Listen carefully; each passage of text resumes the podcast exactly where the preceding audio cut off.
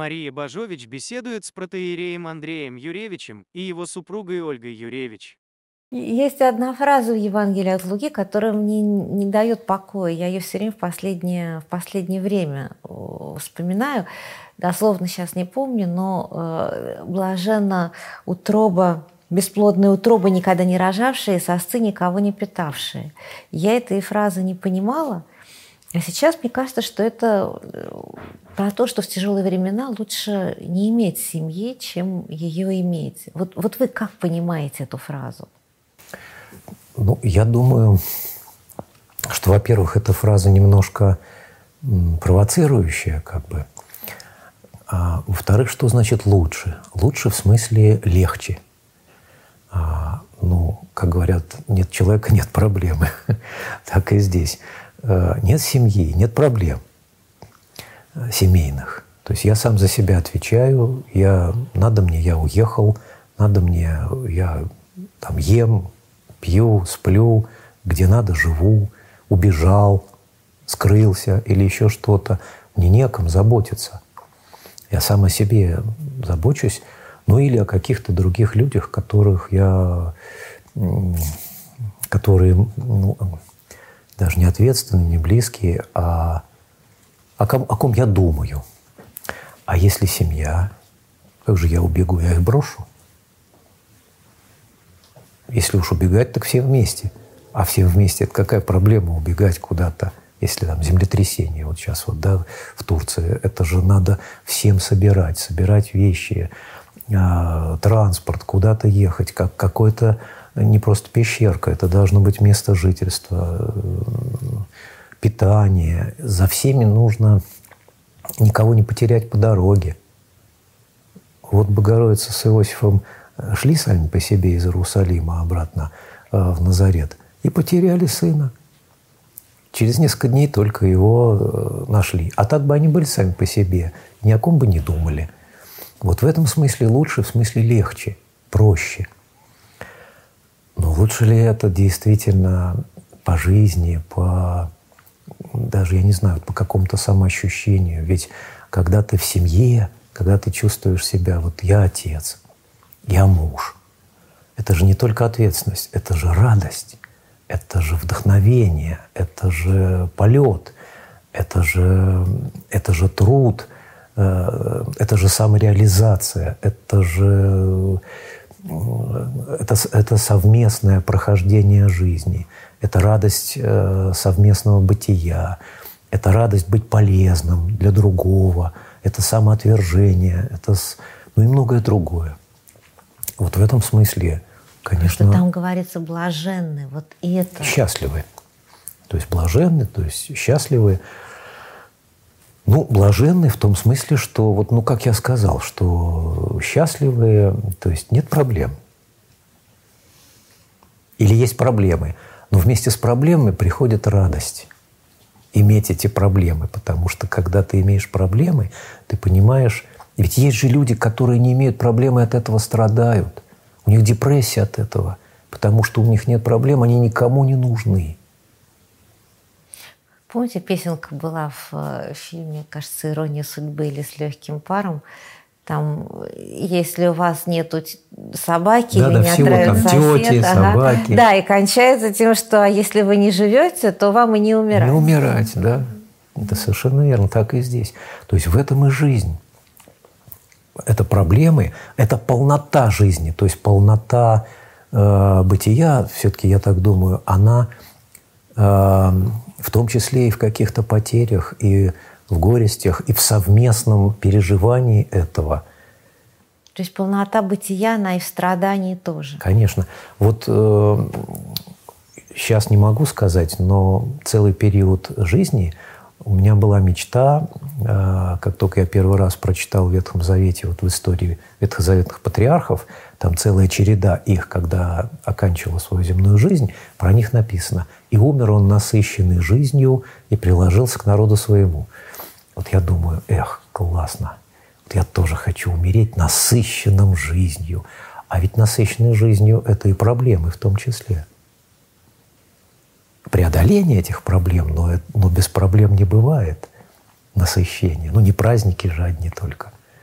Ну, это да, но все-таки, когда вот ты думаешь про детей и про какие-то страдания, связанные с детьми, то это становится так э, страшно. Мы же все время молимся, ну, я, по крайней мере, что какие угодно испытания мне, но только не детям, то есть не, не, не через детей. Вот это же самое страшное. Ну, конечно, это же говорится именно о тяжелых временах. Между прочим, пока не наступают эти катаклизмы и какие-то жуткие проблемы и все, на самом деле ощущая счастье, довольство какое-то, что проблем-то всегда много. Всегда все болеют, там у кого-то там денег не хватает, у кого-то проблемы там на работе, еще где-то. Вот. А вот когда наступает что-то, тут я согласна, что иногда невыносимо тяжело. Именно из-за того, что, э, что большая семья и разрывается просто сердце – от страха? Да, не от страха, от тревоги, я бы сказала. Страх нам не давал Господь духа страха, потому что все-таки мы доверяем Ему, мы знаем, что что бы ни было, как бы нам страшно, непонятно не было в душе, Господь держит руку на пульсе, и, а мы Его дети. То есть наш Отец за всем наблюдает, да, и все держит, э, как-то исполняет свою волю, да. Но вот тревожность это никуда не деть. Я даже, знаете, у меня был такой а, случай совсем недавно, когда человек страдающий, неожиданно к нему пришло страдание, и я не знала, чем его поддержать, я просто сидела, плакала. А, ну, друг наш хороший. Я сидела, плакала, я просто ему написала, я плачу. Вот одна фраза. А он мне в ответ написал, и я плачу. Какая у меня маленькая вера. Вы знаете, как меня это тряхануло. Потому что я сидела спокойно у себя в доме, у меня этой проблемы не было, вот какой-то страшной, которая его настигла. А он мне написал про веру. Я совершенно забыла, что эти слезы наши, в общем-то, от маленькой веры. Потому что, ну, как ни крути, ведь сказано нам, радуйтесь всегда, молитесь непрестанно, за все благодарите. То есть всегда радоваться – это как? За все благодарить. Это вообще вот за это благодарить. Но я поняла, что вера все-таки вот здесь вот она и держит. Поэтому страх это нету вот такого основного страха, а тревога от маловерия вот трясет и трясет, прям даже не трясет, а вот постоянное такое вот напряжение. Каком-то внутреннем да. И, в общем-то, я, я, батюшка, человек сильный, могучий такой вот. Я пережила уже несколько раз э, такое, что я не могла даже молиться. Эм, то есть у меня не было слов, я просто потрясала вот так вот перед Господом руками и, и говорил, Господи, Господи, Господи, Господи. Это, это все, вот вся моя молитва была. Ни одного слова больше. И я знала точно, и, и сейчас знаю, я уверена, что Господь слышал это. Он это слышал, видел, он понимал, что вот больше слов нету. Ну, это на самом деле трудно. Благополучное время я молилась часами. Кстати, Мария, в этой фразе э, Христа блаженно чрево не родившие, сосца не питавшие, там есть еще э, как бы один оттенок. Господь ведь всегда в Евангелии э, предстает сочувствующий людям, такой сострадающий людям тоже. И вот в этой фразе есть сочувствие и сострадание. Он как бы утешает. Он, ну, он, он входит в наши проблемы и говорит, ну да, я понимаю – проще, лучше, легче и в этом смысле блаженней тем, кто сейчас это не имеет. Но потерпите, но укрепитесь, но имейте веру. Все время подразумевается, но имейте веру, потому что я все это победил. А так он, да, вот он сочувствует нам, что по жизни было бы, да, легче. А мне еще очень действительно важна эта мысль про то, что тревога и страх – это э, разные вещи. То есть страх от маловерия, а тревога все-таки скорее нет, да? Или вот вы тревожитесь часто? Вот у меня тревога в семейной жизни бывает таким образом, что что-то происходит э, в большой нашей семье. Семеро детей, 12 внуков, мы с матушкой. 29 человек. Все время, ну, вместе с зятьями, невесткой, все время что-то э, есть, какие-то триггеры. Мы об этом оба знаем. Я как-то это переживаю, там, молюсь за них, сочувствую им. Ну, иду дальше. Где-то меня, может быть, держат какие-то дела, где-то мое, так сказать, священническое, пасторское сознание. И в это время параллельно я вижу реакцию матушки. Я вижу, как вот она начинает тревожиться, как вот она только что рассказала, вот там трясет, еще что-то. И вот тут у меня начинается тоже.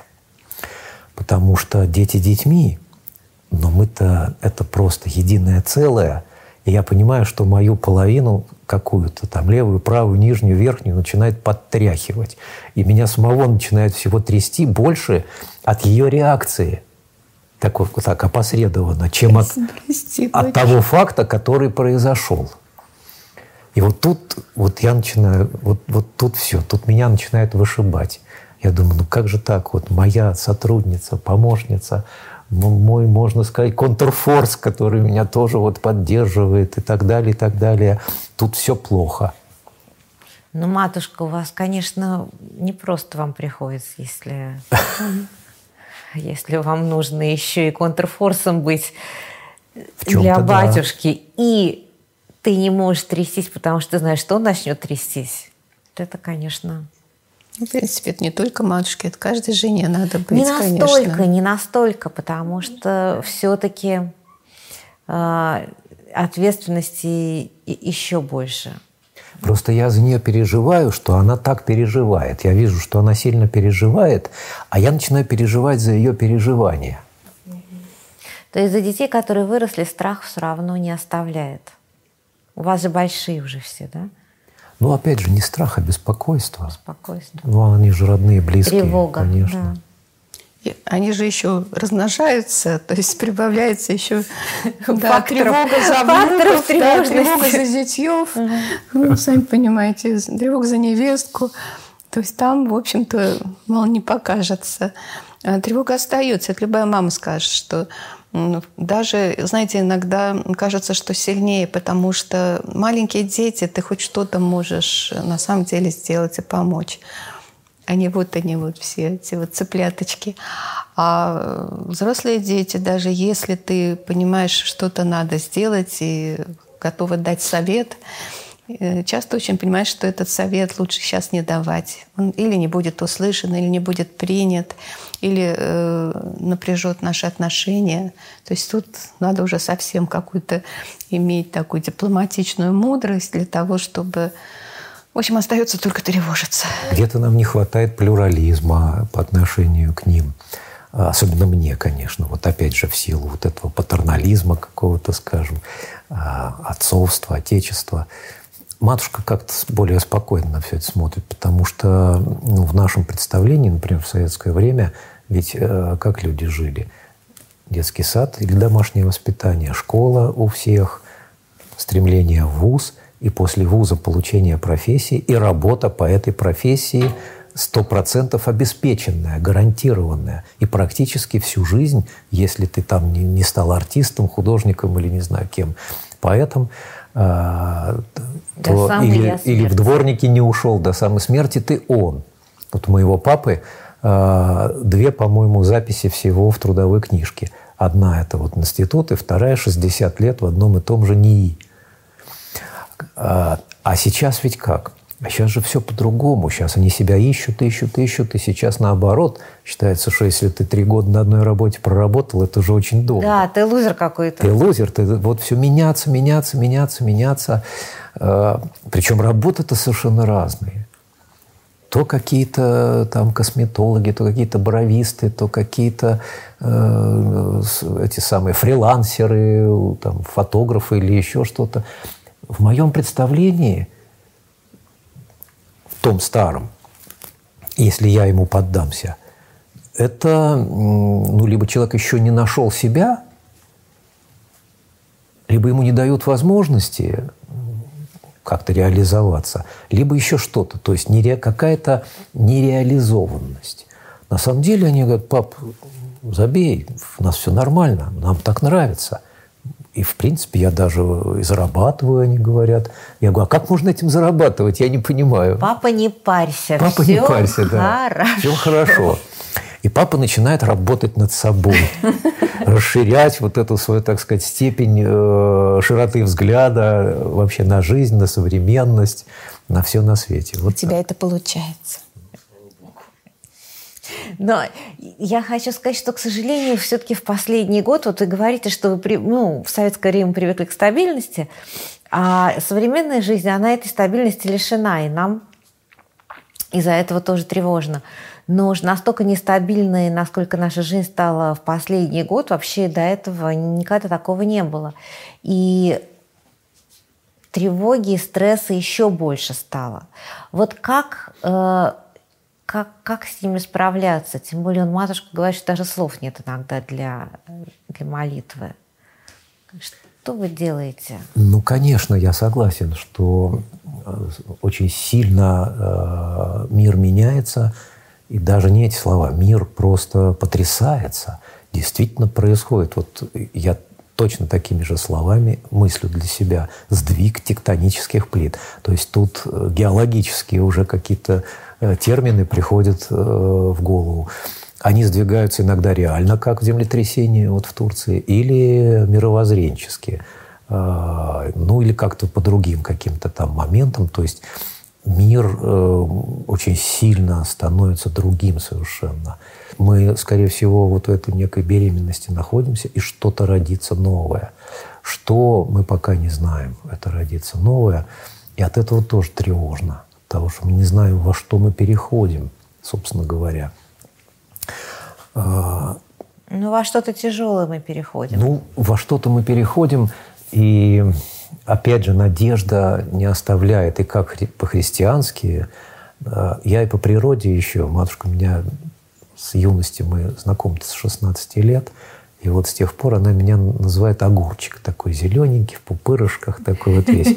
В том смысле, что я всегда как-то всегда как настроен был на оптимизм, что mm-hmm. вот там поначалу моя звезда, там моя судьба, мое еще что-то. Но даже в христианстве, что хорошее пересилит плохое в любом случае должно быть в итоге. И вот с этим оптимизмом надеешься на это – что будет так. Но все равно, конечно, тревожно. То есть этот путь-то в любом случае надо пройти. Ты понимаешь, что в конце концов, наверное, открытая дверь и свет. Но сейчас-то ты идешь через коряги, через тесноту, через лес, через вот этот страх или тревогу, или еще там через что-то. Через пожар. Через пожар ты проходишь. То есть ты проходишь полосу препятствий. И ее надо пройти, эту полосу препятствий. Ты проходишь мытарство – Реально, да, тебя ожидает Царство Небесное, но ты проходишь мытарство, куда деваться-то от этого? Но как, как молиться? Вот если молиться одним словом, Господи, Господи, как вот матушка сказала, такой молитвы достаточно? Я думаю, молиться по-разному совершенно. Потому что если всегда молитесь, всегда радуйтесь, да, но и всегда молитесь. А, молитвы разные. То есть есть богослужение в храме, в него надо вкладываться. Это не просто некое мистерия, действо, которое вот происходит, там, два часа, ты побыл при нем, как в зрительном зале театра, и ушел. Нет, надо вкладываться в него. Но это совершенно особое.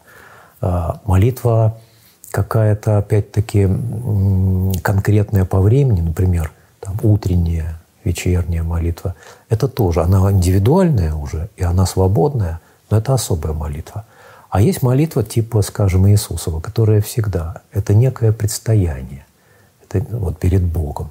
То есть все время ощущение себя перед Богом, и все время с Ним разговор. То есть э, даже не казаться э, смешным, а вот все время как-то про себя немножечко что-то такое бормотать там. Господи, вот, а как вот это? Вот я вот иду, да, вот это, вот это, вот смотри, а вот здесь. Или с ангелами, например. У меня в последнее время после того, как я стал э, служить э, в храме Архангела Михаила, у меня какая-то открылась тема с ангелами. Не то, что я их вижу, а я в молитве с ними постоянно беседую, они для меня стали какими-то более дружественными, представимыми. Они друзья мои теперь стали. Я в молитве, они теперь занимают у меня даже достаточно большое место. Я постоянно с ними что-то собеседую. Не скажу, что я получаю там ответы, но я все время их как-то так, вот здесь, пожалуйста, вот, вот тут рядом со мной иди, тут ты меня огради, тут поддержи, тут еще что-то такое. А есть еще молитва от бессонницы. Часто просыпаешься среди ночи. У меня под подушкой лежат четки, и я начинаю, значит, Господи помилуй, Господи помилуй, Господи вот помилуй. так можно? Да. Я и тоже я ночью просыпаюсь и в так говорю. полусне лежу вот так вот, и час, полтора, и после этого засыпаю. Они у меня с руки спадают куда-то там на постель, не знаю, куда рядом. Но полтора часа я отдаю этой молитве «Господи помилуй». В силу получается постоянно, бессонницы, постоянная получается молитва, постоянная днем, молитва. ночью, все, да. На самом деле, вот э, что делать, если мы говорим про большие семьи? Бывают ли такие разногласия в семьях? Мы знаем, что в последнее время очень много стало семейных разногласий, когда люди друг другом недовольны в семье по каким-то мировоззренческим вопросам. Бывают ли случаи, когда людям внутри одной семьи, если они прям радикально не совпадают друг с другом в каких-то очень важных вопросах, лучше их не касаться и вообще разойтись? Или э, нужно в любом случае искать согласие, даже там, где его достичь невозможно? Ну, это такая тема непростая э, и пасторски непростая для меня, допустим, и, может быть, семейно непростая. Мне кажется, что у нас получилось в нашей большой семье вот так. Во-первых, у нас все дети уже имеют свои семьи. А Младшая, самая последняя Марфа, она вышла замуж в мае прошлого года. И вот все. То есть вот наша пара, мы с матушкой, и остальные пары. Кто-то из них имеет детей, а двое пока еще детей не имеют. Но все они уже имеют мужей и один жену, один сын. А, И наши с ними отношения, мне кажется, как-то удались. Вот они, они получились. Мы все-таки сумели, я сумел, наверное, более э, так с ними выстроить отношения, что они чувствуют, во-первых, свою какую-то независимость. Мы на них не давим совсем. С другой стороны, у нас получается с ними по главным каким-то вещам, по главным вопросам жизни, жизненно важным, как говорил Горбачев, консенсус. Да. Вот, ну, Это как- очень радует, это очень радует. потому что Самое главное, конечно, мы все в вере. да. Мы все в церкви. Мы все э, перед Христом. Мы когда собираемся, нам есть о чем говорить. А Мы когда все вместе молимся, нам есть о чем молиться. Мы все вместе можем преклонить колени перед Богом и помолиться. Это потрясающе важно, потому что могло бы быть и не так. Я знаю семьи даже священников, их детей, взрослых уже, где мужья и жены вообще неверующие. Ну, так получилось как-то по жизни. А, Или что-то еще по-другому как-то. То есть где нету вот этого самого консенсуса. У нас, слава богу, в нашей большой семье он есть, и мы стараемся вот это как раз сохранять, несмотря ни на что. Чем-то даже, может быть, жертвовать. А, Конечно, есть какие-то разномыслия, конечно, есть разные взгляды на какие-то вещи или на семейную жизнь. Наши дети по-другому воспитывают своих детей, наших внуков, чем мы их воспитывали. Где-то я что-то там вякну иногда, как мне кажется, что-то не так, что я бы там внука бы сейчас постражил за его проказы, а вы как-то слишком лояльны к нему. Но не наседаю. Вот я их не критикую, я как-то там стараюсь Стараешься но опять же, я все, почему я? Потому что я в этом смысле более такой вот Авторитарный, уж скажем авторитарный, прямо. да, да, Дед авторитарный. священник Ну, авторитарный. конечно, я Сейчас все это с розгой придет. Я борюсь с этим все время по жизни, я все время с этим борюсь. Ну, это, это, ну, это же диагноз. Священник – это в том числе и диагноз. Это диагноз. Это Так. постоянно Клиническое состояние. Обстоятельства провоцируют на эту авторитарность. А как, батюшка, как благословите, как благословите? Я благословляю, благословляю, благословляю. И в конце концов вот с этим совсем транслируешь потом на все по жизни. Вот. А, нам удается вот как-то обходить какие-то острые моменты.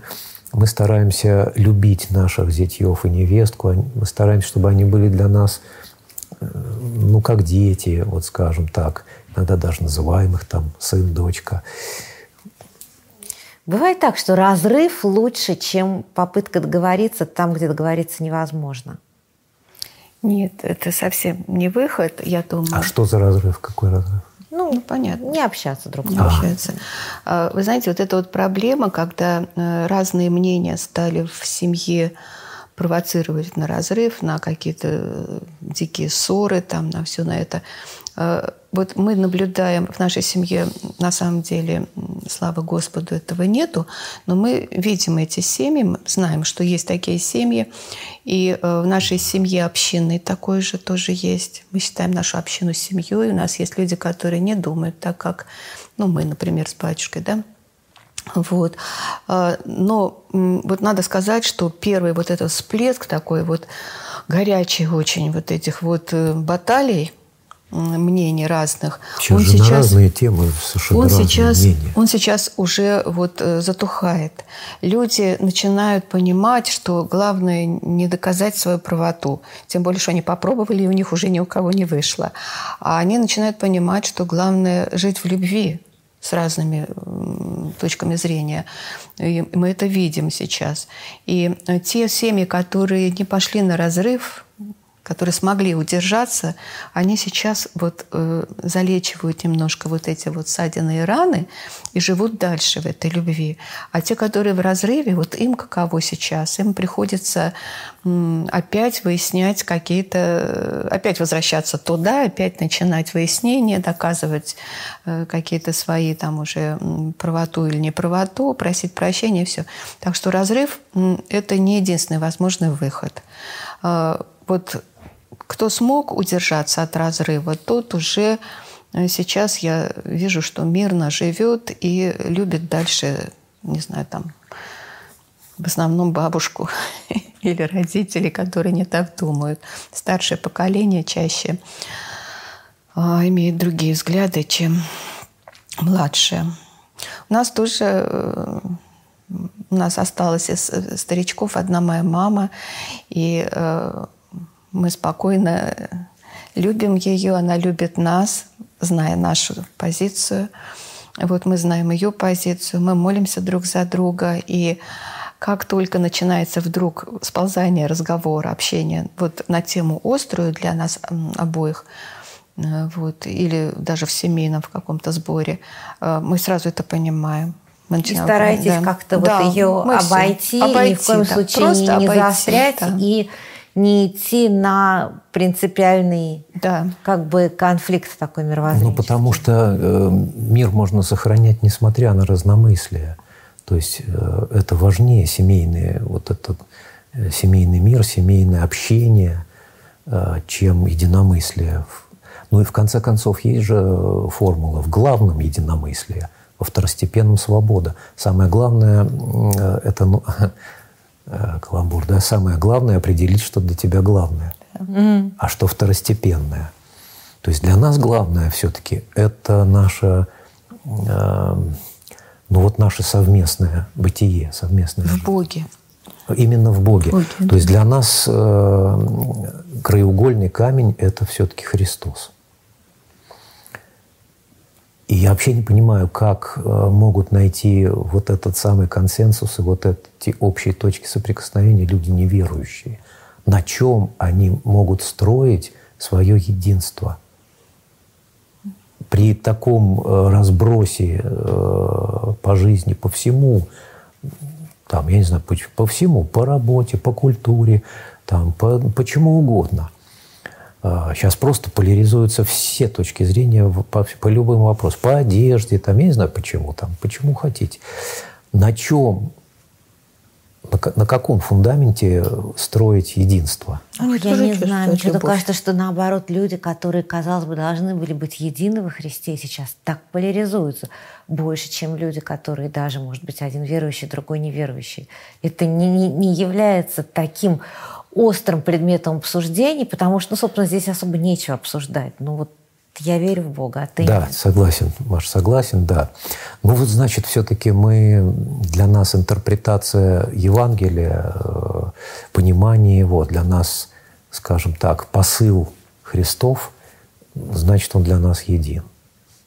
Внутри семьи Да. и... мгм. И в этом смысле мы блаженны. Мы счастливы, что это так у нас как-то получилось. Причем это закладывалось задолго до ну, вот всяких разных проблем. Это закладывалось уже вот годами и даже с ну, десятилетиями. Старшая э, Катя вышла замуж в 2002 году, это 20 лет назад. То есть Катя, это ваша старшая дочка, которая еще училась Да-да-да-да-да. в обычной школе, Совершенно и верно. которая спорила с учителями о вере, о Боге. Да, которая как боец отстаивала свою позицию жизни Это был конец христианской. 80-х. Да, это был конец 80-х. А в комсомол, кстати, не вступала она? Нет, а тогда уже Можно было. с 91 года, Да, да, 91 да, уже ей не- было не 10 было лет, Пионеров когда уже- Россия, все, КПСС уже запретили, А, да, и там уже все, и комсомол, естественно, тоже. Там уже не было необходимости. Были же времена. В октября-то она не вступала. Вот в 89-8-9 году, э, да, там в начале классов октября-то принимали, она не вступала. А дальше уже все Ее еще заставляли крестик снимать даже, И она сказали. что? На физкультуре, по-моему.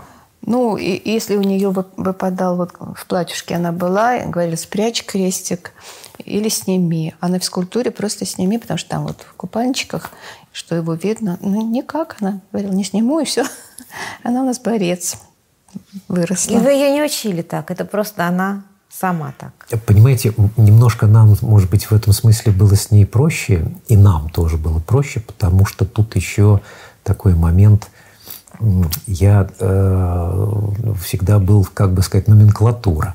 То есть в советское время я был главный архитектор города, это уважаемая личность в городе, а сразу после этого, э, ну, два года все-таки там еще прошло, я стал настоятель единственного храма в городе, и уже по новым понятиям тоже, Тоже уважаемая и властями, и всем номенклатура. Поэтому э, те, кто ее, там, учителя или еще кто-то, они понимали, с кем они имеют дело. Сначала главный архитектор, а Да, потом, потом э, настоятель. настоятель. Да, лучше не связывать. Лучше не связываться. Это какой же год у нас был, когда настоятель вдруг стал номенклатурой? Короткий был период.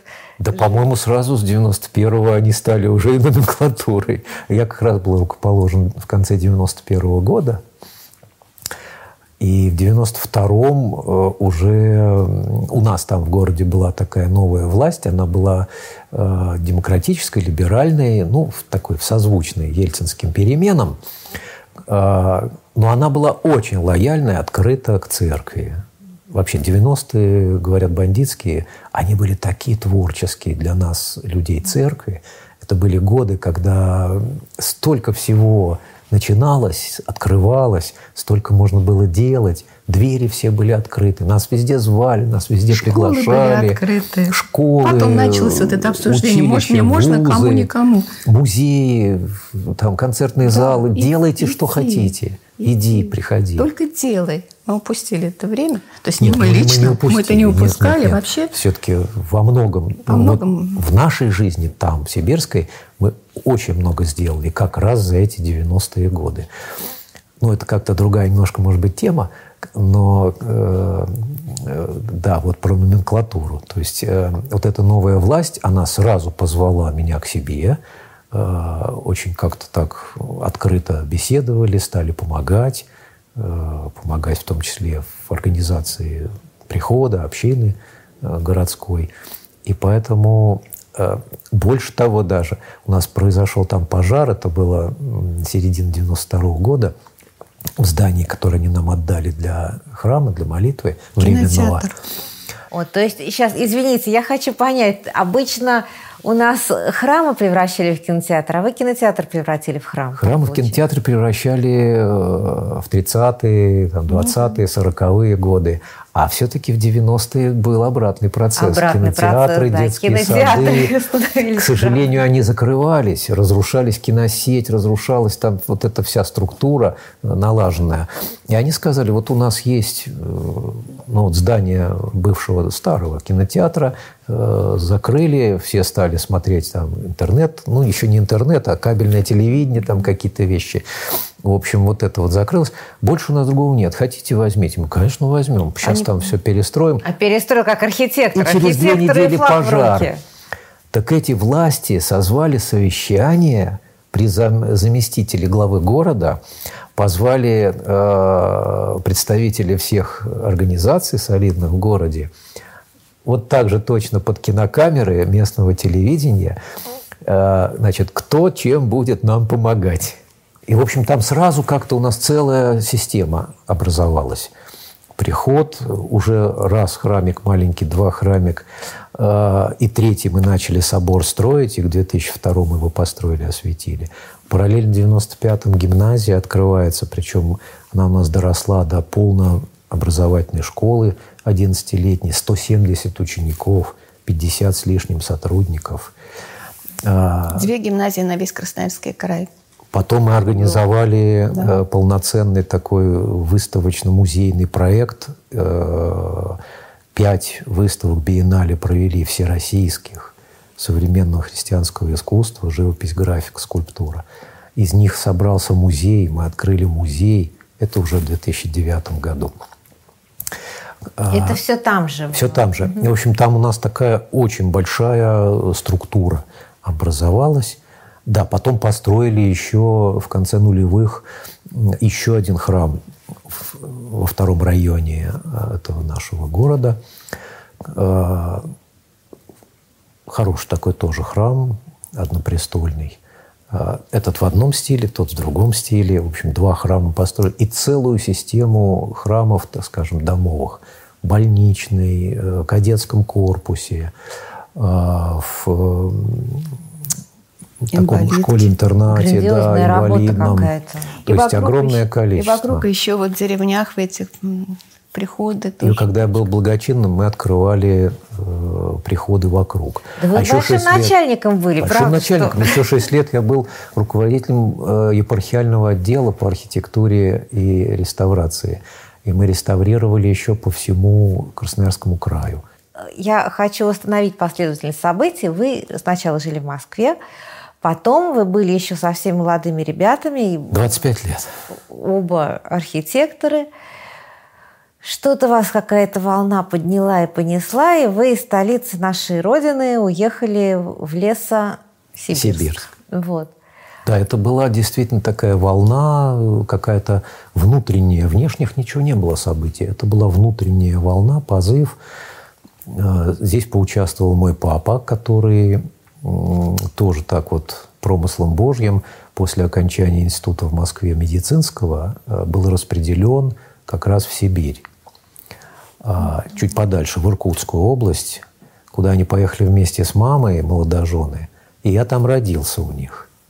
В Иркутской области, городок Киринск на А, Лене. то есть все, места не чужие, понятно. Места не чужие были. Ну, Правда, они потом вернулись, оттуда. когда три года отработал, они вернулись обратно в Москву. Папа в аспирантуру поступил. Но у меня всегда в паспорте стояло место рождения Иркутская, Иркутская область, область. Да, Киринск, село Макарова. Я всегда себя считал сибиряком. У отца остались там э, друзья, которые частенько, кстати, к нам в Москву приезжали. И вот с этими друзьями, когда у нас бродить начало все вот в 20-летнем там каком-то возрасте, что куда-то, а, он списался и говорит, так, Андрюшка, ну вот у меня там вот есть вот Лиза такая, там тетя Лиза, а, давай вот туда вот. Я говорю, а кто, что это, куда? Ну, тетя Лиза, я знал, городок Лесосибирск. Мы стали искать на карте, не нашли. Его не было тогда на карте. Нет, ну тетя Лиза сходила в гор исполком тогда и спросила, вам архитекторы нужны? Сказали, очень нужны. Сказали, очень. Она нам это передала, и мы собрались. Мы собрали немудренный трехтонный контейнер, там шкаф какой-то, пианино, еще что-то. И поехали сами не зная куда.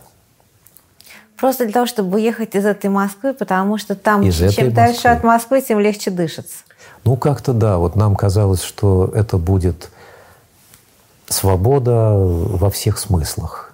И духовная, От опеки. О, о духовном мы тогда еще особо не Мы думали. неверующие были. А, вы еще были Да. неверующие. А как От это... опеки всего. И действительно мы приехали в свободу. Мы столько там натворили, мы стали жить, нам дали квартиру, мы, мы стали работать. Я через 4 года стал членом Союза архитекторов.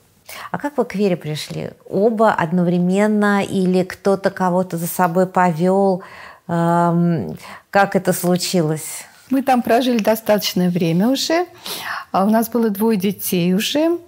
А, И э, по традиции батюшкиной семьи, которые были бабушки-смолянки, вот, а, мы испекли кулич. А, И э, я говорю, а кулич-то надо что-то с ним делать. Мы Пасхальный. не верующие, да, пасхальный кулич, что, что с ним делать? Батюшка говорит, по-моему, в церковь надо ехать. И мы поехали в соседний город в церковь а, осветить кулич, и встретились там. Господь нас свел с нашим духовником, а, будущим и настоящим отцом Геннадием Фастом. Вот. Мы с ним два часа проговорили. Он осветил нам этот кулич довольно серьезно. Я еще смотрела, думаю, что он делает? Булка и булка, что там? Вот, вот, такое было отношение. И э, нам очень с ним общение понравилось. Нас просто э, ввело в какой-то такой вот м, ступор. А, а что это? Что Перед нами было? открылась какая-то вот, приоткрылась чуть-чуть вот что-то, окошко. Мы вроде такие интеллектуалы из Москвы, архитекторы, там тут философия, искусство, все у нас. вот Лев вот. Толстой. Да, все это у нас, Любовь. значит, сюда. И вдруг какая-то какая там вот кусочек света на нас вот этот упал. Но, тем не менее, целый год мы прожили, вспоминая постоянно и считая, что надо же туда вот вернуться. Нам не хватает здесь общения такого интеллектуального, как мы считали, да? И через год э, мы туда поехали опять на Пасху, опять с куличом, а я уже с животиком третьего ребенка. И отец Геннадий нас вспомнил, потому что молодежи тогда не было от слова совсем. И он нас запомнил. И вот через год мы опять поговорили и уже решили не, не откладывать ничего, пригласить его домой к нам. И он приехал еще с матушкой. А, Через пару дней, по-моему, да, он приехал. А, Вот, и э, мы пообщались. Батюшка в основном э, общался, будущий батюшка общался с отцом Геннадием, а я с матушкой. Увидела в ней образ женщины, о котором я мечтала и считала, что такое, такого не бывает на свете. В наше время, по крайней мере. Вот. Потом батюшка уехал в Москву по делам или что-то. Отец Геннадий подарил маленькое такое Да. карманное издание Евангелия от Иоанна. Ну, такое миссионерское. Да. Уезжая от нас. И дальше моя поездка, да? Да. И, э, значит, буквально через несколько дней, я как раз, это был май месяц, я как раз 89-й год. И я поехал сюда, в Москву, к родным, близким на две недели. В такой, скажем, отпуск некий. А, Приехал сюда, а, здесь было все так интересно, так как-то все, уже 89-й год, уже начались какие-то кооперативы, по подвалам стали книги продавать, э, ну, условно букинистические, но это было очень интересно. Значит, заходишь, там развал, э, и в чемоданах какие-то парни привозят новые, новые, новые. Я смотрю, так все интересно. Вот это все было так интересно, а параллельно я читал Евангелие. И как только я в него погрузился, э, меня сразу это все захватило. Это совершенно было потрясающе. И для меня открылся новый мир. Больше того, это был не просто некий мир, а это было что это было такое переживание, как потом уже я прочитал у владыки Антония Сурожского, как он тоже в 14 лет читал, правда, от Марка Евангелия, и он сказал, что я почувствовал, что передо мной стоит Христос. Вот я тоже почувствовал. Я почувствовал буквально общение с личностью, а не просто учение. А, это было потрясающе совершенно вот эти две недели. Я был просто захвачен вот совершенно Словом Божьим и в личностном, и в таком тоже плане. Вначале вот двери открывались, вагонов метро, двери закрывались, а я вначале было Слово, Слово было у Бога, Слово было Бог. Вот все. И я совершенно обалдевший, совершенно с, просто э, со, со съеханным мировоззрением. Крышу снесло. Да, снесло крышу. Я вернулся обратно. В общем, уезжал мой муж приехал сумасшедший, я так решила, сумасшедший. Вот, интересно, теперь вашими глазами. Те же джинсы, те, та же футболка, все было то же самое, куча, но, значит, но сумок крыша, с книгами. крыша отъехала. Но крыша была совершенно А матушка еще отъехавшая. пока не матушка спрашивает. Нет, а мне никто не дарил. А что с тобой Она смотрит вроде тот же, а взгляд безумный. Нет, совершенно, совершенно человек, ну вот как говорят, э, новый человек, да, то есть он переродился, и я, за неделю, не за неделю. а вернулся верующим. я осталась, Обалдеть. я осталась женой, ну совершенно другого человека, и тут мне осталось сни- сносить крышу. У меня трое детей, только что а, родился тогда Сенюшка. А, нет еще. Вот. Сеню в да. потом, То есть да. все, он стал ездить каждый день буквально, иногда с ночевкой вот в этот Енисейск, к отцу Геннадию. А я дома. Ничего. С тремя детьми? Ну, Еще с двумя. С двумя еще. Я Мы вот- уже на сносях третьем. на сносях, да. То есть э, э- это было, конечно, жутковато. Мне было жутковато. И при том, что я же не верующая, мне вообще кому обратиться-то? Я еще не знаю Бога, да, чтобы помолиться, сказать вообще, что происходит. То есть это было ужасно вообще, да. Вот. В общем, э, да, он мне говорит, э, надо тебя крестить. Я не крещенная была в детстве, надо тебя крестить, а то вдруг ты умрешь в родах. В общем, вот еще такая была. Оптимист. А, да, за 10 Некрещенный. Стал большим оптимистом, да. за 10 дней Реалист. до родов я, значит, была крещена полным погружением. У нас это всегда было. Вот. Ели в бочку ее туда. Нет, засунуть меня засунули, меня вытащить не могли. Бочка же обычная для полива, э, такая огородная. Вот. В общем, э, мне было очень трудно, и э, я поступила очень так по-наглому. Я сказала Богу, которого я не видела, не знала и еще не верила, но у нас первый, первый икону он нам привез. Вот. Я встала перед этой иконой и сказала, знаешь что, ты ему явился, я вообще теперь не понимаю, что делать. Мы все время были вместе, мы смотрели в одну сторону, мы шли вместе, а теперь он куда-то идет, я вообще не знаю, что делать. Я не иду с ним рядом, давай что-то делай. Вот, так вот я заявила и сказала, являйся и мне. Потребовала, в общем, вот так вот. Ну, Конечно, Господь же выбирает лучшее время. Не знаю, что бы было, если бы сразу. Наверное, было бы не так. Ну, к каждому Ну, по-своему. по крайней мере, потом Ко мне бабах, а к ней потихонечку. да, ну я же не читала Евангелие, в общем-то, мне вообще было ни о чем. Я даже не знала вообще, что, что я прошу. Но в какой-то момент я ощутила себя верующей. Вот без всякого бабахания и молний. Я ощутила себя верующей. Это было так потрясающе. Вот, вот ниоткуда я была, и, и стала вот я уже другая совсем. То есть мы здесь стали вместе. Э, Не, не так много времени прошло. Мне кажется, несколько дней. Ну, мне как, как-то так кажется, что несколько дней.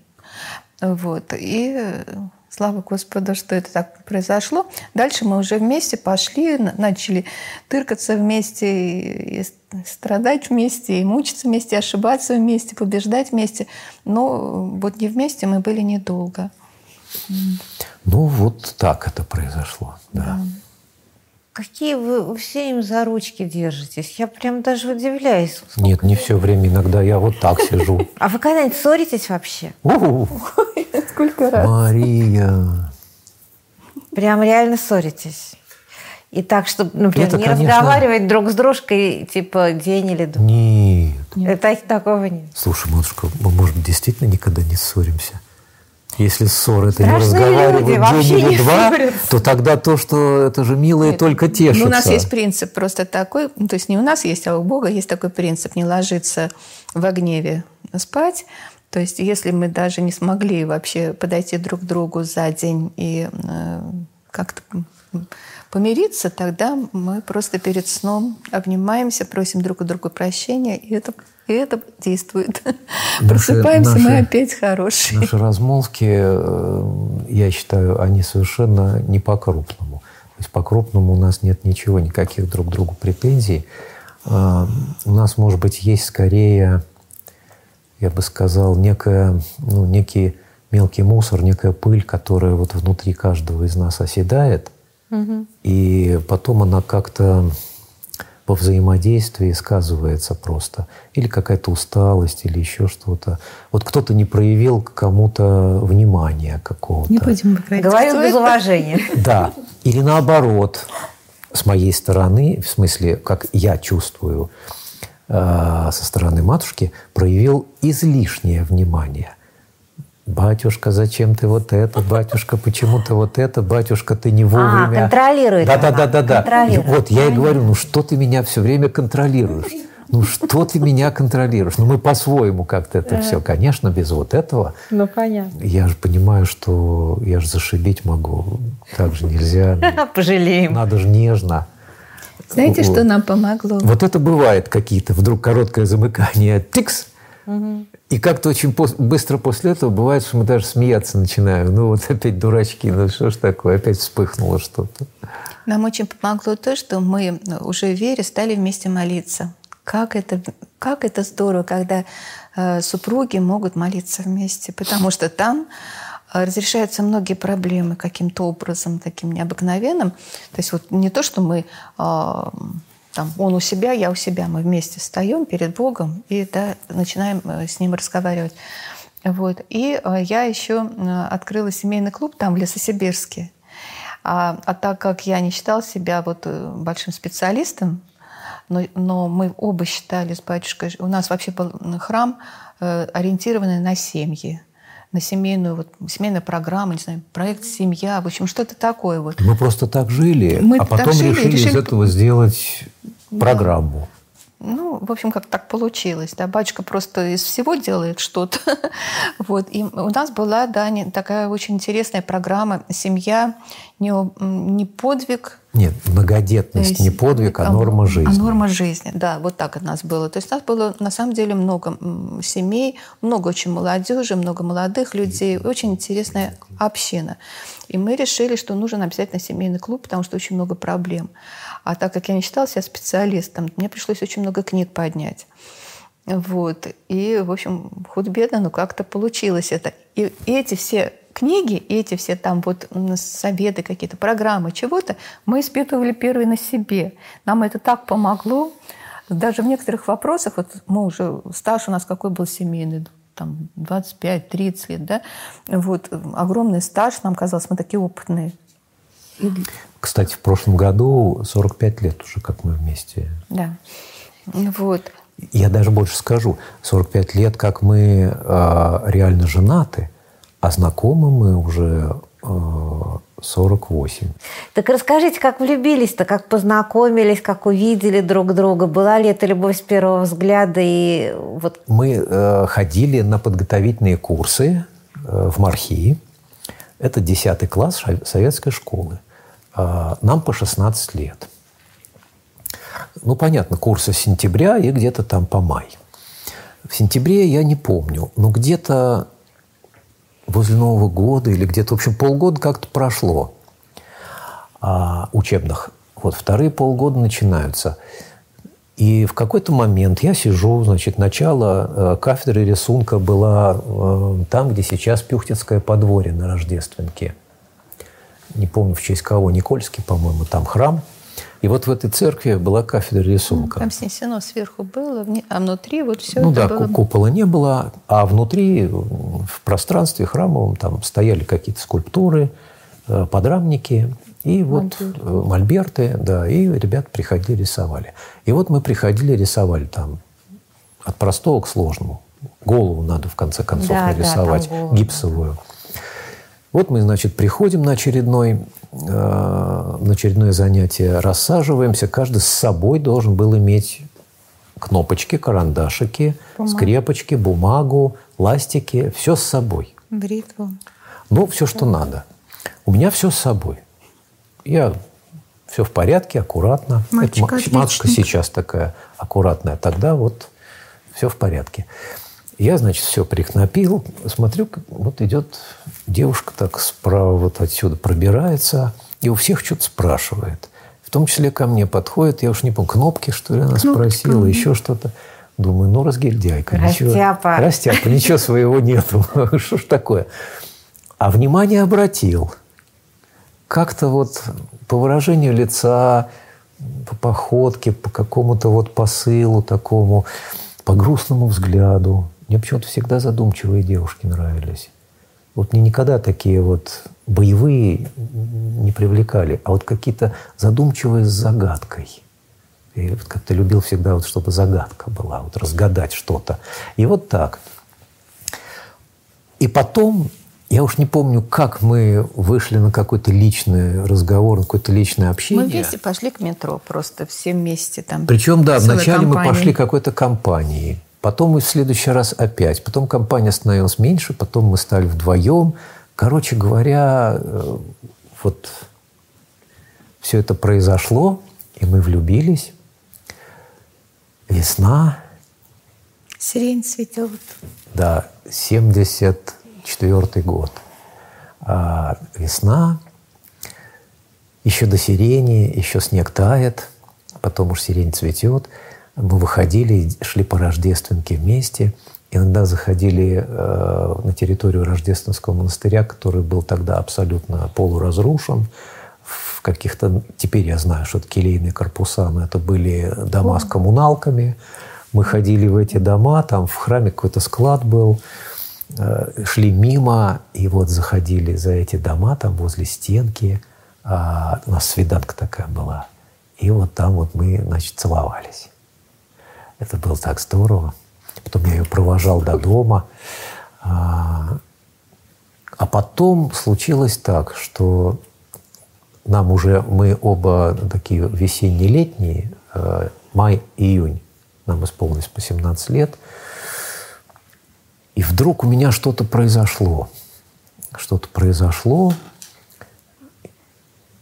Да, во-первых, я понял, что там не только загадка, а там столько всего внутри этой души, что я мальчишка, вот этот десятиклассник, я как-то, наверное, не сумел поднять вот весь. Для меня показалось груз внутренней жизни. Она какая-то была очень такая в чем-то печальная, в чем-то пессимистичная, в чем-то что немножко Достоевский какой-то вот. Немножко. Мой любимый Вот, писатель. вот что-то такое. А я, а я был, а я был какой-то вот такой оптимист, вот огурчик, вот, вот все такое. И я понял, что нет, я не могу, это меня куда-то тянет в какую-то другую сторону. Плюс к тому экзамены выпускные, экзамены поступательные, и как-то раз по телефону я ей вдруг говорю, я сам отказался от этого общения. Решил расстаться Решил сам. расстаться, да, Он сказал, сам. мне надо учиться. Ну, я Такая не помню, была. действительно было надо учиться, или это я все-таки благочестивый такой вот э, Предлог применил придумал, предлог, да. Э, ну, в общем, мы расстались. Самое интересное, что мы даже к репетиторам потом одним и тем же оказалось ездили по математике и физике. И там еще виделись летом. Но как-то так. Она пережила гораздо больше, чем я. Для нее это была просто Ну, еще трагедия по жизни. Для меня была драма, а для нее трагедия. А я пошел на эту да, драму что не сам. так сделала, да? А ей почему? пришлось, да, ей пришлось принять вот эту ситуацию как И как есть. это было? Ну, очень тяжело, потому что батюшка был тогда уже увлечен архитектурой. Я не собиралась поступать в архитектурный, просто не знала куда, и у меня родители, это их мечта, чтобы я была архитектором. То есть мне не было в жизни какой-то вот такой вот цели, радости. Учиться мне не надо было в этом смысле. Вот. И, а у меня была первая любовь, так что я, в общем-то, просто сникла. Я потеряла смысл жизни. Для меня это было, правда, очень тяжело. Проходит два года, я заканчиваю второй курс, и летом между вторым и третьим курсом я еду со своим школьным другом э, отдыхать. Еду на Куршскую косу, Калининградская область. Э, зона заповедная, зона э, приграничная. Да, да. Туда просто так не По попадешь. Вот. И мы туда попадаем. Я там э, обитаю август месяц. И как-то раз э, еду по сосняку, значит, мимо дюн, на велосипеде, по дорожке. И вдруг совершенно обалдел. Смотрю, идет семья. А я и тогда и с семьей познакомился. Папа, мама, бабушка и девушка. А девушка – это же моя вот эта Оля. В заповедной зоне. В заповедной зоне, приграничной. А мы жили в Москве буквально Это там было так встретиться. пять остановок на троллейбусе недалеко друг от Ни друга. разу не встретились. Ни разу не встретились. А тут вот в этой заповедной зоне я чуть с велосипеда не упал. Да упал ты. Все время ведь вспоминал ее. Вспоминал, вспоминал, и другу даже об этом рассказывал. Слезаю с велосипеда, они, ой-ой-ой, Андрей, там, здравствуй. Я начинаю с ними разговаривать, а сам на нее смотрю ем ее глазами. Они меня что-то спрашивают, а я не помню, что я им отвечаю, а сам, значит, вот так вот на нее в упор. И нам там еще оставалось неделю где-то жить. И это все как поднялось, как все взбаламутилось, как все с новой силой, а мне уже э, 19, уже не 16, я уже совсем другой. Муж зрелый. Уже, ну, Муж ну, не зрелый. муж зрелый, но в это время, ну, 16-19, ну, правда же разница есть, да, Маш? Вот. И она тоже уже во многом другая. э, И все. И вот у нас А эта Оле вся 20 любовь. было тогда, А, да? тоже 19. А, у нас 19 разница всего 23 одногодки. года. Вот. 23 дня. 23 дня, 23 да, дня. 23 дня. Договорился, конечно, да. 23 дня. И вот там у нас это все, значит, э, на Курской косе, тут море, тут залив, тут все такое, там поездки какие-то. Мы приезжаем в Москву, и вот весь этот год до следующего лета мы встречаемся, мы все глубже, глубже. Я увидела, Сходимся. что он опять влюбился и сказала так. Тут своя версия. Сейчас я, значит, как следует покручу эт- эт- этой влюбленностью, а потом скажу, мне учиться надо и брошу. Правильно. Но у меня не получилось. Характера Силы воли не хватило, характера не хватило. да. Я сама влюбилась сильно, и не получилось такого. Вот. Да ни характера не хватило, она, ну, я бы сказал, да, любовь пересилила. Ну, и характера тоже не хватило. А потом э, весна приходит, и там как-то опять всплывают всякие разные проблемные темы. Опять выплывает, а оно не делось там никуда. Да вот там только какие-то усилилось из глубины после вот всего эти этого. некоторые, так сказать, темные э, наплывы, моменты, пессимизм. И тут я понимаю, что я-то все это вообще-то на себя теперь могу взять. Тогда в 16 лет я взять не мог. А в 19 я уже могу взять, и я не хочу это терять. В смысле ее. Я расставаться не хочу. И я про себя думаю, так, парень, тогда ты должен это все ну, взять на себя и понести, все эти проблемы. И как-то раз после очередного того, как я приехал к ней домой э, навстречу, и застал ее тоже в очередном каком-то таком вот э, раздрае полном совершенно внутреннем, мы оделись погулять пойти, выходим на улицу, не на улицу, а выходим на площадку, садимся в лифт, пятый этаж, с пятого этажа спускаемся, я нажимаю кнопочку, спускаемся до первого, с пятого до первого, ну, до четвертого доехали, и я ей говорю, так, все, ты выходишь за меня замуж. Все, ответа не подразумевалось. На первом этаже лифт открылся. Считайте, я сделал предложение. Приключений там было всяких разных много. Но закончилось. Это было где-то в апреле, а то и в марте. А закончилось это все свадьбой 4 июня. Вот. И слава богу как-то.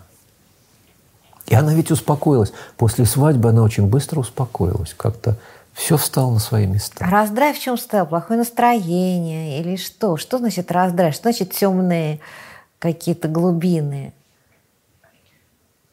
Ну, я была очень такой... Я единственный ребенок в семье, а, очень какой-то закомплексованный. а, и, ну, я не скажу, что забитый, но, в общем, что-то такое было. Да. Мне даже на свадьбе казалось, что такого не может быть, что сейчас откроются двери, зайдут. Почему-то мне казалось, что милиция с овчарками меня уведут. Не знаю почему. В общем, не верилось мне до конца. Я была очень счастлива. Э, настоящая же любовь – это же пытаться понять, что надо другому и давать ему. А люди же э, любят по-своему. Ты, дур, не знаешь, как ты несчастный. Или наоборот, я же хочу сделать тебя счастливой. Я лучше знаю, что тебе нужно. Я лучше знаю, что тебе нужно, да? Mm. Вот так. То есть мы стараемся вот так к детям не подходить. Не всегда получается, прямо скажу. Иногда настолько кажется очевидно то, что мы транслируем. На самом деле это совсем не очевидно. Это тоже залог мира в семье. Вот эта очевидность, неочевидность того, что как надо любить, что должно быть, что детям давать, а чего не давать, а чего, так сказать, постеречься или дать им возможность самим. Но здесь уже вступил э, вот этот закон веры. То есть все-таки, если бы мы были неверующие, у нас бы это не получилось. Как бы мы ни старались не быть похожими там или что-то, то здесь нам помогла наша вера. Мне вообще кажется, что Господь и, и выстрелил, ну, потому что встретиться в заповедной зоне, это видно было, что Он нас вот тянул за уши буквально друг к другу. Вот, что Он выстроил нашу семью, сберег нашу семью. Э, и детей наших тоже воспитывал он. Я только молилась, говорю, Господи, ты их воспитывай, потому что я не знаю, как воспитывать в вере. У нас такого вообще даже рядом не было никого верующего, да. То есть я говорю, ты сам воспитывай, я э, согласна, что делать, что ты мне поручишь, но главное, чтобы я не, не, э, не навредила ничем. Вот. Ну и вот так вот только я и молилась. Потому что я знала, что я ничего не знаю, не понимаю и могу все испортить. Ну и получилось. У Бога это всегда все получится. Мы, конечно, в процессе роста нашей семьи, как дети появлялись и как мы их воспитывали, с ними жили, мы, конечно, прошли целый ряд, скажем, периодов. То есть я бывал довольно жестко. А потом это стало проходить? А, кстати, между ними, вот старшая и младшая, Катя и Марфа, между ними 18 лет разницы. И они, старшие и младшие дети, уже жили в разные периоды, и они в этом смысле даже разные получились. И старшие иногда младшим говорят, да вы не застали, когда папа с мамой там что-то вот какие-то были. То есть действительно младшие не застали. Такая пылкость неофитства, знаете, да, да, да, чтобы да. Вот, вот так вот все. Сыну, например, доставалось даже и ремешок порой там. Ну, а с младшими уже совершенно по-другому себя вел. Но вы раскаиваетесь, что был ремешок? Да, я у них просил прощения. Прощения, и не только это, и я просила. Мы вообще, ну, удивительно, мне казалось, когда вот дети кончились, и можно было хоть немножко осознать вообще, что у нас получилось и что в семье происходит, я просто ужасалась иногда на то, что я говорила, что делала, там, как вела себя, все. И э, когда они подросли, мы даже об этом разговаривали часто, и я очень благодарна нашим детям. Они никто не держит вот обиды, зла. Вот, э, они все э, как-то ну, ну, с такой любовью к нам относятся, что мне кажется, незаслуженно так. Вот, что это тоже такой подарок от Бога, что мы смогли сохранить э, эту любовь, приумножить даже. Вот, но, ну, зато у нас есть опыт, как говорил кто там, Шванецкий, кто там. Но опыт есть. Да, опыт есть, да, и мы просто, вот э, наше семейное служение с батюшкой, оно это подразумевает, что есть опыт и тот, и тот. Мы можем сейчас хотя бы даже увидеть позиции людей, и, и те позиции, и вот эти, и серединочку вот эту вот. И правда что-то посоветовать, хотя бы, чтобы на наши грабли не наступали. Причем наши советы э, чаще всего исходят не из э, теории, которую мы изучали и знаем, а из собственного действительно Никакой опыта теории. практики. У меня, у меня такой закон. То есть это свидетельство. В семейном клубе у меня закон. Ничего не говорить, если я сама это не прожила. Пусть это наш частный вот, случай, да. но все равно это какой-то вот А вы себя вот ощущаете немножко тоже вот какую-то свою пасторскую роль, миссию – Потому что ведь очень часто так бывает. Ну, я знаю э, семьи священников, где вот есть батюшка, и он как бы принимает все это на себя, а матушка, она где-то вот, ну, ее не видно не только потому, что там она как-то, ну, просто ей не обязательно в этом участвовать. На приходе или в семье? Не знаю. А вот на приходе, если, если, если приход брать, вот там чувствуешь себя пастырем или нет? Нет, пастырем я себя не чувствую.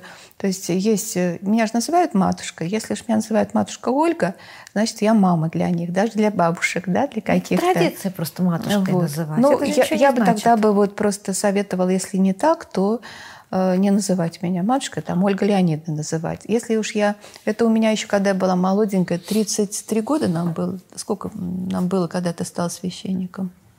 34. 34 года. То есть совсем, в общем-то, молодая совсем женщина. Ну, уже вот. Но э, раз меня называют э, мамой, значит, я должна быть мамой. А у, у мамы роль другая. Это пастырь, да, отец, э, воспитывающий все. А мама, она какая? Она понимающая, выслушивающая, если просит совета, конечно, дающая, молящаяся за своих детишек, как в семье, так и в, в церкви. То есть все вот эти вот функции я старалась исполнять. Мы для себя как-то с самого начала э, получилось, что это было наше совместное служение. Потому что первый наш э, храм это был на территории нашего скажем так, э, домовладения. То есть мы жили на земле, в полдомика, вот это наш сарайчик, и матушке приходилось участвовать во всем. Мало того, что она там пекла просфоры и пела. Э, у нас дом был, извините, туалет. Наш домашний, которым пользовались все. Она всех привечала, она всех раздевала, накормить, она что-то такое надо. там кормила, еще что-то. И поэтому к ней действительно относились уже как к матери как опекунша. Ты еще вспомни, когда батюшка, когда стал верующим, еще не священником, он дал объявление в газету городскую «Заря Енисея». Да-да-да. Он дал объявление по, по всем воп... вопросам. По вопросам веры обращаться веры, полевая 5.1. То есть к нам домой. А сам стал каждый день ездить к отцу Геннадию. А тут как вам по вопросу веры? Да, люди приходили к ней, обращались. А вы представьте себе, я еще даже книжку-то не почитала. А, я вообще еще Евангелие даже не прочитала до конца. Я ничего не понимаю, ничего не знаю. Ко мне приходят какие-то пожилые люди, какие-то такие представительные люди и говорят, а вот скажите нам. «Ну, по вопросам веры адрес дан. Значит, я, я, там дети ползают, бегают, я то животом, то с кормежкой. Ой, это был кошмар. И что вы говорили? Я говорила, Господи, ты видишь, я ничего не знаю, ничего не понимаю. Мне нужно что-то сказать. Люди просят, ответ надо дать. Поэтому ты через меня говори, чтобы я не навредила, а может, что-то еще и умное им донесла. И после этого говорила, вы не представляете, какое это было чудо. Вот оно как-то прошло, вот это время. Это было такое чудо. Вот они задают мне вопрос, я совершенно не знаю, что отвечать, открываю рот, и из меня что-то вот идет. И я думаю, а, вот оно как.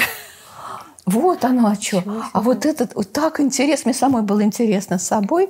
То есть меня Господь использовал как ослицу, вот больше некому было говорить тогда, вот была Амова ослица, она разговаривала. Ну вот я была этой ослицей долгое время. Ну а дальше мы во всем участвовали совместно. Что касается, например, э, даже проектирования храма. Оба архитекторы. Я все время, матушка хоть и не очень это нравилось, но я с ней все время советовался, как, что там ну, сделать. Э, если речь вести, например, о гимназии, то тоже она мама большая, большой семьи, там я папа. А давай мы вот это сделаем, давай. Она там приходит за кого-то ходатайствует как- как-то передо мной. Потом, когда мы организовали гимназию, мы оба там преподавали. А потом молодежный клуб, она была лидером молодежного Еще клуба. Всегда вместе. Воскресная школа, ну кому я поручу? Она вела воскресную школу. А вы друг от друга вообще не устаете? Вам порознь не хочется побыть поодиночке вообще? Нам хватает поодиночке. Батюшка очень занятый человек. Ну да, как-то... Никогда не было такого, чтобы уж прям совсем вместе. Нет, ну да, нет, э, ситуации постоянно какие-то складываются, где мы порознь, то есть я в своем поле, она в своем поле, а когда мы сходимся, то Нам мы интересно уже вместе. друг с другом. Слушайте, а вы вот можно сказать, что вы влюблены друг в друга, или вы любите друг друга, а влюбленность это что-то юное такое, или можно всю жизнь быть влюбленным друг в дружку? Влюбленность кончается через два года. Да ладно. Она правда? больше не живет. Да, если... Как болезнь. Как болезнь. Влюбленность, это Влюбленность болезнь. это болезнь, да. То есть если она 4 года, тут надо лечиться уже. Вот. Через два года влюбленность кончается. Чаще всего или семейные пары там, или какие-то как партнеры говорят, о, любовь прошла и принимают решение. Или разводиться, или э, искать новую любовь, настоящую, такого да. много, конечно. А, Вот. А тут единственное, ну, для верующих, по крайней мере, я думаю, э, ход – это трудиться для того, чтобы начала э, рождаться вот э, любовь. А любовь – это не то, что тебе, значит, бабах, и влюбленность упала с неба. Любовь надо выращивать, как дерево. То есть ты сажаешь семя, Господь сажает семечко, вот, ты должен там полить, вырастить, окорчевать, там этих гусениц собрать, побелить, не знаю, что, обрезать лишнее. Удобрять. Удобрять, да. То есть э, дальше идет труд. То есть мы с батюшкой вот трудимся уже 45 лет над этим деревом. Мы уже увидели даже плоды этого дерева. Это здорово. И оно еще дальше растет и будет расти. То есть такие, какие мы были пять лет назад, и рассказывали, например, историю нашей любви, мы уже сейчас другие. Десять лет назад нам тоже было что рассказать, но это было тогда. Вот через пять лет, даст Бог, будет еще что-то. По поводу уставать друг от друга. А, Если продолжать. А, Да, я сказал, что не только не устаем друг от друга, а наоборот устаем, что вокруг нас много всего, и нам надо быть побыть друг с другом. Особенно это проявилось уже вот в эти годы, я это называю вторая московская жизнь. Та была первая до Сибири, а теперь вторая. У нас получалось же так, 25 Москвы, 28 Сибири, и сейчас уже 12 опять Москвы. А, Мы на свидания ходим частенько, стараемся причем. А, Когда мы жили, у нас за городом есть э, жилище наше, таунхаус такой. И вот мы когда там несколько лет жили совсем, просто я приезжал в Москву на службу и дела, то мы там э, ходили, ездили на заправку, автозаправка, У нас денег на кафе не было. да, а, ну там брали какой-нибудь чай, кофе и сидели вот в этом зале заправочном, а, просто за столиком. Там, конечно, клиенты тоже идут, которые заправляются, там телевизор, еще что-то. А мы, несмотря на это, сидели друг на друга, смотрели и разговаривали. Вот. Потом мы стали уже ходить по всяким разным кафе, иногда даже солидным. И вот это у нас такое свидание. Пойдем пообщаемся. Вот сейчас мы вдвоем практически дома, но мы все равно куда-то ходим. Вот мы тоже приходим, садимся за столик, что-то заказываем. Я иногда какой-нибудь ужин устраиваю такой вот э, посуду не сюрпризный. мыть, не Сюрпризной готовить. матушке, да. Вот чтобы ничего... а- Она вот, чтобы все готовое, там еще что-то такое. И мы сидим и разговариваем. Причем у нас тоже есть свои приоритеты. Я люблю вот так вот сидеть рядом с ним. Любой а она, такой. она любит сидеть, чтобы я был напротив, Чтоб через глаза столик. видать. И мы через раз, то для нее я напротив сажусь и на нее смотрю, то для меня, значит, сидим вот так. Ну, там что-то пьем, едим, и при этом разговариваем. Самое интересное, действительно, ведь работает. Самое интересное, что получаются разговоры гораздо более какие-то откровенные, тематические, чем если бы дома. Вот дом как-то по-другому. Дом как-то по-домашнему... Как-то вот... раз- нет, разговариваешь даже. Вот когда мы что-то между собой разговариваем, оно получается по-другому. Там получаются какие-то более глубинные какие-то вот разговоры и на конкретные темы или вообще какие-то экзистенциальные разговоры, они вот там, а не Ну, дома. Нет, дома у нас тоже получаются такие разговоры серьезные очень. Но просто если вот накопилось что-то, мы стараемся, да, выйти на свидание. Причем уже э, дети, дети были довольно взрослые. Младшенькая уже была в седьмом классе. И э, те, кто с нами жил там вот э, за городом, они говорят, мам, ты куда? Я говорю, мы с папой на свидание. Ну, на заправку я называла. На заправку едем. Мама, нарядись. Вот тащили, значит, мне какой-то свой шарфик, свое это, э, духами какими-то меня прыскали. Я говорю, девочка, ну что вы? Мама, ты же на свидание идешь. Что они меня наряжали. Я Сейчас ехала. мы приезжаем, они говорят, папа, мама, у нас тут новое кафе открылось, вы должны сходить. Да. Ясно. Спасибо вам огромное. Прекрасный совершенно разговор. Удивительно, о чем мы только не поговорили. Прав мир. Чтобы менять, нужно говорить. Не забудьте подписаться на наш подкаст.